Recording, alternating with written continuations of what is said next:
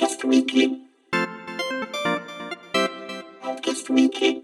Outcast Weekly. Outcast Weekly. Outcast Weekly.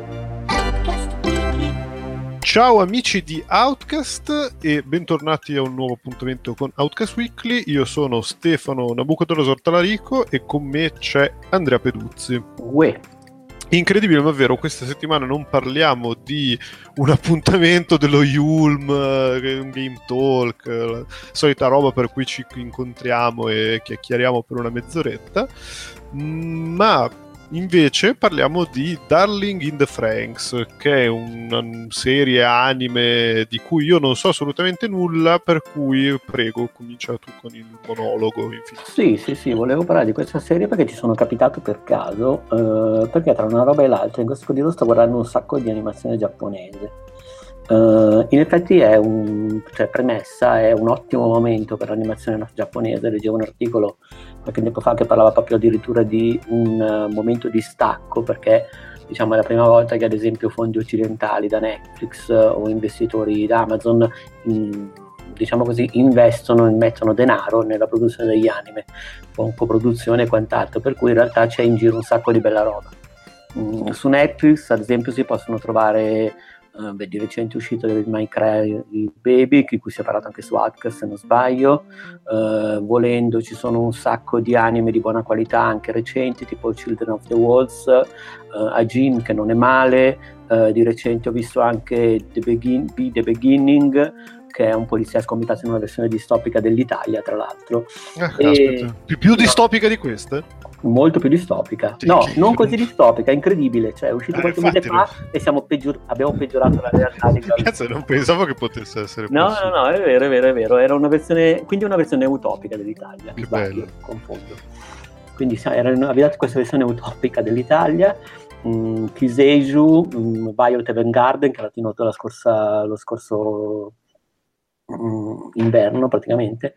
Insomma, c'è davvero un sacco di roba. Si trova tanta roba anche su Amazon eh, Prime. E Ma questo su- comunque è un- non è una coproduzione, è tutto già. No, questo invece di cui sto parlando è giapponese e in Italia viene distribuito da Crunchyroll, che è un servizio eh, in streaming tipo Netflix, appunto, però dedicato eh, solo all'animazione giapponese. Eh, c'è anche il negozio di manga, tra l'altro, però non, eh, non lo utilizzo mai perché non credo che ci siano ancora manga tradotti in italiano o in inglese, però diciamo dovrei scaricare l'app e controllare, però di fatto è per l'animazione.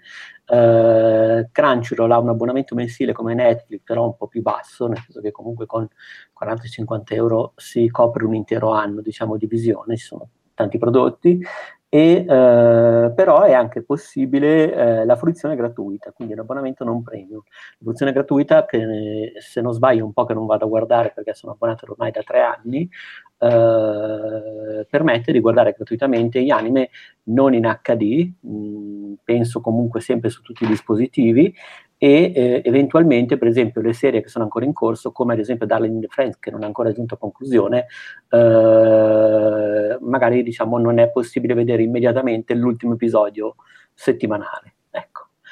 Beh, un po' come Vivi, Vivi, Vivi, Vivi, Vivi, che, che, che, o- che anche lui ha una possibilità di essere visto senza abbonamenti. Ma, però che io sappia, BBVD non so se prevede un abbonamento, nel No, senso non credo si, sì, no, sostiene, non- si sostiene credo esclusivamente con eh, pubblicità, Con pubblicità, fondi sì. e quant'altro. Invece Crunchyroll è mh, praticamente un Netflix che però permette mh, Di essere- il periodo di prova, sì esatto, il periodo di prova eh, Infinito. infinito, diciamo così, e in più il, e il periodo di prova in HD per un tot. Quindi Ok, quello comunque lo offre esattamente come Netflix. Comunque, venendo dalle di Infrared ci sono capitato perché appunto è un periodo che non ho mai voglia di vedere serie nuove, ma solo animazione, non so, perché ho proprio questa voglia di escapismo giapponese e eh, sono capitato su questo perché c'era un po' di tantami in rete effettivamente e ho iniziato a guardarlo. Allora, è una serie eh, di genere mecha, azione, molto molto derivativa, molto simile a opere come Neon Evangelion, Eureka 7 eh, o ad esempio eh, Tengen Toppa Gurren Lagann, cioè Sfondamento dei cieli Gurren Lagann, mi pare in Italia. Tra l'altro eh, è stato effettivamente fatto diciamo, sviluppato questo anime dallo eh, studio Trigger, che è uno studio di animazione fo- giapponese fondato nel 2011 da alcuni ex dipendenti della Gainax, quindi Royuki Ah, ok. Maishi e Masahiko Osuka, per cui diciamo che più che derivativo è effettivamente un vero e proprio omaggio. Ehm, O una continuazione o di, sì, di una continuazione Cioè, diciamo di quel tipo di poetica. Eh, mentre alla regia invece troviamo Atsushi Nishigori, che eh, è diciamo famoso perché effettivamente vabbè, ha lavorato come key animator eh, per Your Name di recente. ok. Ha lavorato alla serie Idol Master, lavora per eh, i nuovi Evangelion, che però non mi piacciono molto. Eh, film. Sì, sì, sì, Ok. per i film. Che non, non- avranno mai una fine, evidentemente. Mm, Guarda, diciamo che più che altro li trovo non soddisfacenti sul piano qualitativo. Diciamo che ecco, mm, perché io non ho mai niente contro i rifacimenti delle opere che mi sono piaciute, però se dovessi fare un paragone, qui è come se mi avessero stuprato la madre. E là. È proprio brutto, secondo me, il nuovo Evangelion che sta uscendo. Però vabbè, quello non è, non è tipo come sarebbe dovuto essere, come sarebbe dovuto essere sempre stato se ci avessero avuto i soldi. No, no, no, no. Allora, se ci avessero avuto i soldi, quello l'hanno fatto quando hanno di fatto Hanno recuperato. fatto i due film finali. Hanno fatto i due film finali di di Ok. Evangelion che praticamente propongono un finale prosaico a quella che invece era la conclusione della serie. eh, Propongono un fatta finale non lisergico, perdonami. un finale non lisergico, sì, esatto, che però di Esatto. fatto utilizza, diciamo, chiude diciamo, quello che è l'arco narrativo, mh, come si dice, esplicito della serie, ammesso che si possa utilizzare il termine esplicito. Sì, esatto. Eh, però diciamo invece i film sono una continuazione. Ora ci sono teorie in rete che parlano di un- una situazione che non è una continuazione, ma è come se fosse una ripetizione della stessa storia che si verifica. Insomma, ovviamente sono sbocciate moltissime interpretazioni, però io Cioè non i quattro film nuovi, dici? i quattro film nuovi, esatto, Ok. che non, non si è ancora concluso diciamo, Esatto. questo ciclo, però vabbè io non li trovo molto soddisfacenti né sul piano grafico, perché comunque secondo me c'è un uso della computer graphic eh, un, po', un po' eccessivo, un po' troppo sparato, esatto, e poi vabbè diciamo ci sono delle scene che ho trovato francamente imbarazzanti. Però non è di questo che volevo parlare, ma di appunto eh, Darling Franks, stavo dicendo il regista, il regista ha lavorato anche, ad esempio, era coinvolto, ma credo comunque con un ruolo minore, nella città incantata, eh, e eh, soprattutto era il character design di Tengen Toppa Gurren Lagann, appunto. Per Ecco. Diciamo, è tutta gente che in qualche modo si è sporcata le mani nella Gainax. E ha fatto questo Darling in the Franks, che ripeto è ancora in corso anche in Giappone, è iniziato lo scorso 13 gennaio su eh, Crunchyroll, è possibile vederlo più o meno diciamo in, eh, mh, Contemporaneo. in contemporanea. Siamo arrivati al ventesimo episodio di 24, credo che sia una serie che poi si chiuderà come sempre succede o come spesso succede con quelle giapponesi ed è interessante perché appunto le premesse, ripeto, l'ho iniziato a guardare ed ero scettico perché è molto derivativo. In pratica in un futuro prossimo eh, l'umanità vive in delle fortezze mobili, in delle plantation, diciamo che tutto il gergo della serie è comunque ispirato, diciamo così, a eh, non so come dire, alla natura, agli api, a, a come si dice, a, mm, alveari e quant'altro, e anche l'estetica di alcuni ambienti. Comunque, diciamo, eh, l'umanità, eh, la Terra, diciamo così, è stata devastata da un disastro ecologico perché comunque l'uomo ha iniziato a scavare sottoterra per cercare un nuovo carburante che è l'equivalente simbolico del petrolio. Comunque non è un, è un, un mondo inventato, ma è la nostra Terra, diciamo così e c'è stata proprio un'escalation di distopia, sempre per utilizzare la parola, eh, molto molto veloce, nel giro di 40, 50, 60 anni si è arrivati dal- dall'oggi a questa situazione. Beh, che comunque Eh, il, comunque il, metaf- il fuori dal sottosuolo questo nuovo carburante, questo magma se non ricordo male, e nel farlo però ha risvegliato delle creature che abitavano sottoterra praticamente, che sono mm, degli strigiosauri, che ricordano come design in effetti anche gli angeli Evangelion, se non fosse che qui non si presentano uno alla volta, ma sono in massa, ce ne sono praticamente tantissime. Per difendere ovviamente l'umanità che ormai vive in queste cupole, eh, diciamo così, che ospitano le mega città, mentre tutto attorno c'è il deserto, sostanzialmente, eh, ci sono dei robot combattenti e sono ovviamente guidati da ragazzini. Ora, le premesse sono veramente molto simili a quelle di Evangelion e Eureka 7. Questi ragazzini vengono addestrati fin dall'inizio a essere, diciamo, i piloti di questi robot, li devono, li devono pilotare in coppia, tuttavia, un maschio e una femmina, come in, uh, in, coppia più o meno come in Pacific Rim, diciamo per intenderci, nel senso che un singolo essere umano non è in grado di gestire psicolo- fisicamente, psicologicamente, diciamo, la, la, guida di questi giganteschi robot. Questi robot si chiamano Franks, uh, dal nome del loro creatore, e uh, praticamente c'è sempre una squadra di Franks a difesa di ogni plantation, diciamo. Il, l'anime si concentra sulla plantation numero 13, che eh, praticamente è sul personaggio di Hiro, che è un pilota di Franks che eh, per qualche motivo non è più in sintonia con la sua compagna e quindi diciamo non essendoci più la stessa lunghezza d'onda eh, non può più pilotare i Franks e quindi diciamo è un ragazzino in crisi perché non ha più il suo posto nel mondo. Uh, riesce tuttavia a pilotarlo incontrandosi con un personaggio, un personaggio che si chiama Zero Chu, che eh, diciamo è, si capisce subito che non è completamente umano dai tratti e poi perché ha dei corni, dei corni stile Leoni, un po' diciamo stile Lamu per uh, parlare a largo, su larga scala, ecco. Eh, e questo personaggio, questo pilota Zero Chu, è una ragazza che eh, è nota per essere, eh, diciamo così, la killer di quelli che pilotano con lei, dei suoi copiloti, cioè in pratica eh, nessuno è mai riuscito a pilotare più di tre volte con lei perché dopo un po' rimane completamente privo di energia, cioè come se fosse, eh, diciamo così, eh, risucchiato completamente dalla potenza di, questo, di questa di questa 02. Praticamente è tutto un metaforone gigante. Cioè... Un rapporto, eh, iniziano anche a, diciamo così, costruire un rapporto con gli altri membri di questa squadra, perché ovviamente ci sono più Franks per ogni, per ogni plantation, diciamo così, e lavorano in squadra.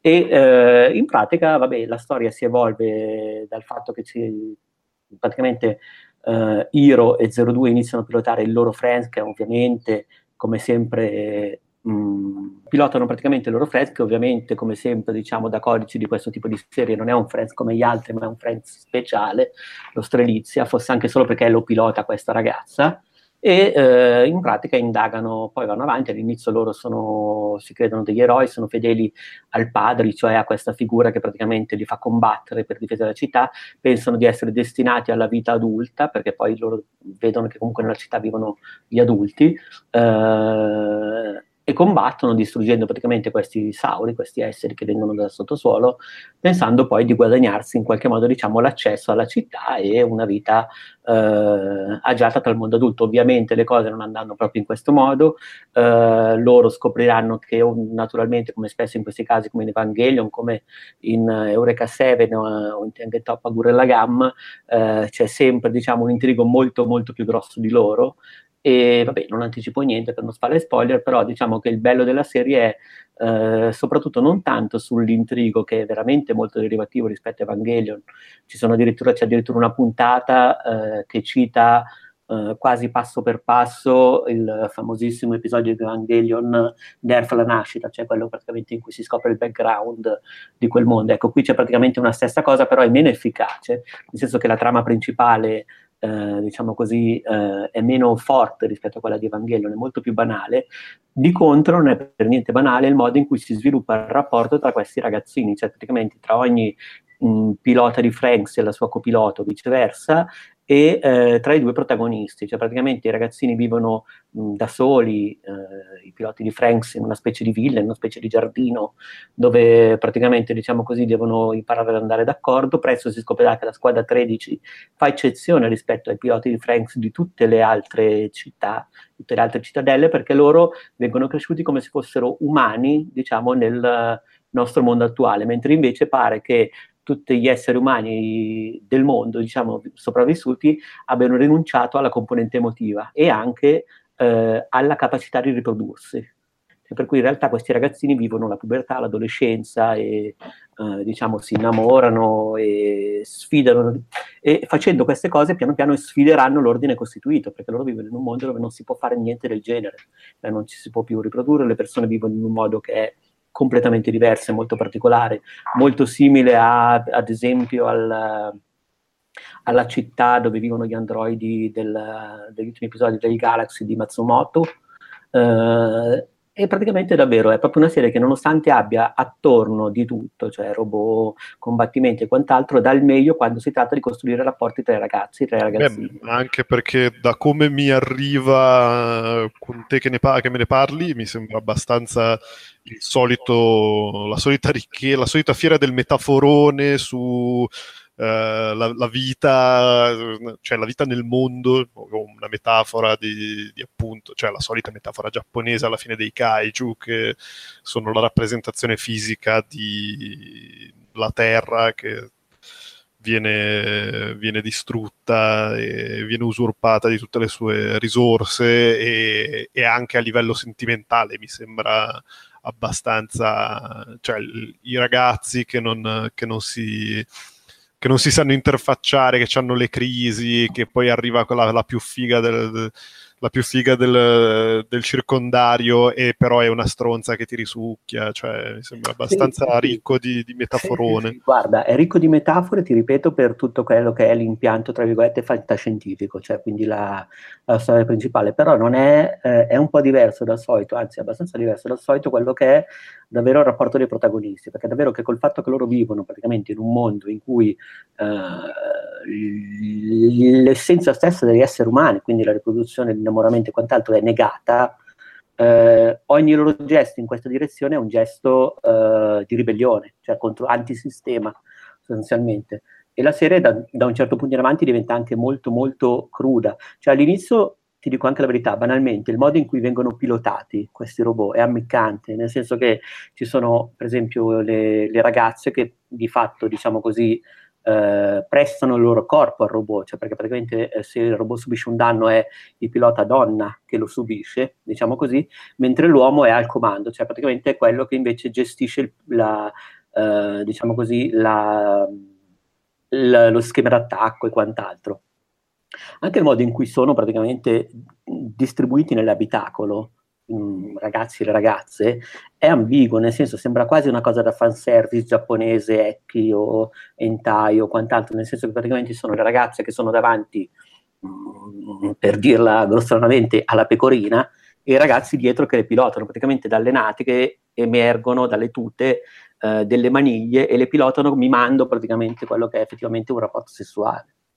Cioè, eh, è tutto ambiguo. e quello che appena, davvero... appena, eh. giusto un attimo. Assolutamente, perché all'inizio io ero anche ho detto, vabbè, la solita roba, eh, che vogliono riprendere Evangelion per metterci un po' una roba un po' più piccante, così e tutto quanto, la metafora grossolana del rapporto uomo-donna.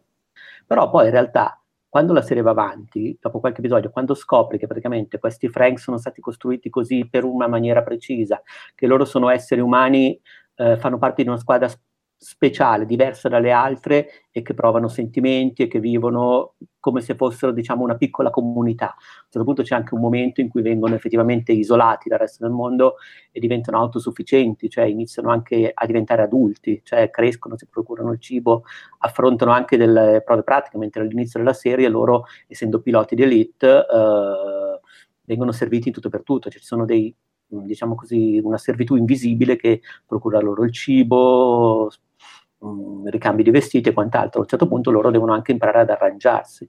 Eh, poi in realtà si scopre veramente che tutto, tutta questa simbologia che può sembrare grossolana, può sembrare fanservice eh, e tutto quanto, in realtà è strettamente legata al uh, tema dominante della storia, cioè al fatto che effettivamente eh, il mondo dove vivono questi ragazzi non è più il nostro mondo e che anche il semplice, la loro semplice postura di, eh, diciamo così, eh, guida, di pilotaggio di questi Franks non è casuale. Cioè non è casuale e non solo diciamo per occhieggiare al pubblico, nel senso che comunque è perfettamente coerente con quella che è diciamo tutta la struttura della serie.